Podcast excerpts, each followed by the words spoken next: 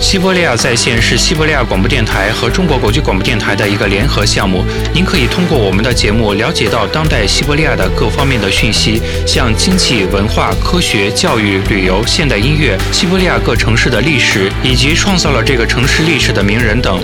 本栏目由西伯利亚地区最大的广播电台西伯利亚广播电台独家提供。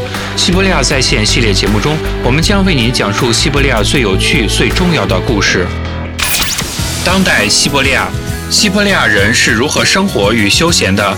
他们对什么感兴趣？在这里，我们为您讲述文化、流行趋势和西伯利亚之美。和我们一起放松心情，了解当代西伯利亚。大家好，我是主持人韩波，我是主持人维罗妮卡。在今天的节目中，我们为大家带来的有人们为什么会如此喜爱甜食，如何摆脱吃甜食上瘾这一情况。在节目最后，我们为大家介绍知名女演员卓娅·布里亚克。在节目开始，我们为大家带来的仍然是文化新闻。文化新闻：俄罗斯滑稽图画展邀请托姆斯克市的市民和客人参加展览。该展览已于托姆斯克市历史博物馆开展，展览将持续到五月中旬。参观者们将在画展中了解到俄罗斯精神世界的秘密。此外，还有茶炊、古老的明信片等等一些俄罗斯革命前的农家装饰物。俄罗斯著名歌唱家尼古拉诺斯科夫日前在克拉斯诺亚尔斯克市举办了名为“六比零”周年纪念音乐会。他真正成名的时候。是他还在高尔基公园组合的时候。二十世纪八十年代末，尼古拉红到与当时世界级知名团体和歌手，像邦乔维乐队、克劳斯·梅恩等共同录制了很多歌曲。无论是在俄罗斯还是在世界舞台上，尼古拉都是非常知名的歌唱家。他和他的高尔基公园组合的一首名为《棒》的歌曲，红遍了全美国和整个斯堪的纳维亚。截止到今天，他一共发行了九张独唱专辑，还和其他知名音乐家共同参与了很多联合项目。新西伯利亚市的市民们观看了世界上最好的话剧，这些来自莫斯科、伦敦和纽约的最受认可的作品，还曾在城市电影院中播放过。新西伯利亚人观看的都是大剧院、英国皇家国家剧院、莎士比亚全球剧院和大都会歌剧院的知名作品。美的奥秘。怎么才能在看到商店里到处都是丰富的点心、糖果、多番甜点等各种甜食的诱惑时，记得住这种诱惑呢？为此，我们需要采用非同寻常的措施。我们可以通过美味又健康的美食来记得住甜食的诱惑。下面我们就会为大家给出一系列的建议。有了这些建议，我们就能解决掉甜食上瘾这一问题了。对甜食的过度依赖是一种非常常见的上瘾的表现。首先，这是一种情绪上的依赖。吃甜食通常会让人联想起那些愉快的时刻，比如说生日聚会、晚会、甜蜜的约会等等。正是由于这种味道与情绪上的联系，人们才会在情绪低下的时刻想吃甜食，想回忆起那些甜蜜的时刻。倒着吃甜食上瘾，还有一个重要的原因就是血清素的合成。这一过程在人们使用含糖的食品时就会发生。甜食吃的越多，大脑中的血清素含量就会越高，人们就会越想吃甜食，以保持这种美好的感受。在这种死循环的作用下，人们对甜食的喜爱程度就只会上升。雪上加霜的还有第三个因素，这就是碳水化合物过剩，这会导致血糖的迅速飙升和血液中胰岛素含量的迅速上升，而这会强化对甜食的依赖，并加剧这种病态。在长期食用甜食的情况下，人们会对甜食产生依赖性，因此要想简单拒绝甜食可不是一件容易的事。对于那些吃甜食上瘾的人来说，如果长时间不吃甜的，他们就会抑郁、感到压抑，甚至是会变得极具攻击性。但如果能做出正确的选择的话，这就不会像看起来的那么糟糕。首先，爱吃甜食的人能做的，就是在选择甜食时，应该学会适可而止，应该最终形成一个个性化的食品清单，选择那些不会对健康带来严重危害的甜食。最常见也是最容易让人喜爱并能上瘾的甜食就是巧克力。我们一定要对那些添加了各种夹心等的巧克力说不，最好选择比较苦的巧克力。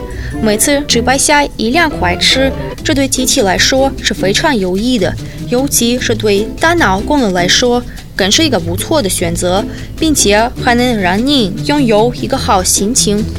我们建议您选择奶类制品和新鲜的水果，反对您选择酸奶、奶酪块或是添加了各种夹心的奶渣条，因为这些食品不总是天然和有益的。这些甜食中含有非常多的油脂，通常是植物性的，而不是奶制品中自带的。我们还可以选择水果干来替代糖果，但食用也要有度。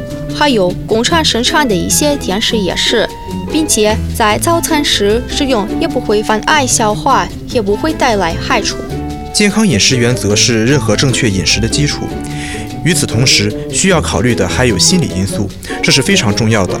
学会放松，降低自己的紧张程度，这样您就能感受到，您可以控制自己对巧克力和蛋糕的欲望了。在这种情况下，能帮助到您的还有保持身心的平静，可以学习武术、瑜伽、普拉提、舞蹈、健身、游泳、团队游戏等。在从事这些运动的时候，首先是体内的碳水化合物的水平会降低，而这一点对于喜爱甜食的人来说是十分重要的。还有一点也是非常重要的，对于那些正在减肥的人来说，不要在食用甜食方面严格的限制自己。想要欺骗自己的机体是十分困难的，欲速则不达。想要快速摆脱对甜食的依赖，这很可能会导致你想吃更多的甜食，这样就前功尽弃了。一定要遵循之前黄金法则：想吃甜食的时候就吃，但要把握住度。感觉差不多就要及时停下，其他的留着下次再吃。历史中的伟大女性，我们今天的节目的主人公就是卓娅·布里亚克，是俄罗斯电影戏剧功勋演员。她作为电影演员是非常知名的，代表作品有五三年的《寒冷夏天》、伊凡雷帝、冬天的樱桃三、黑乌鸦等等。周亚布里亚克出生于克拉斯诺亚尔斯克市。五岁时，他全家搬到了奥德萨市。一九八五年中学毕业后，他决定要考入戏剧学院。一开始，他想的全是莫斯科，但那一年夏天，莫斯科当时在举办纪念文化节，考试被推后了。他于是就决定去列宁格勒试试。他考上了那里的戏剧、音乐与电影学院。成了列夫多金的学生，但他所谓的考上了是有附加条件的，他需要改正自己的发音。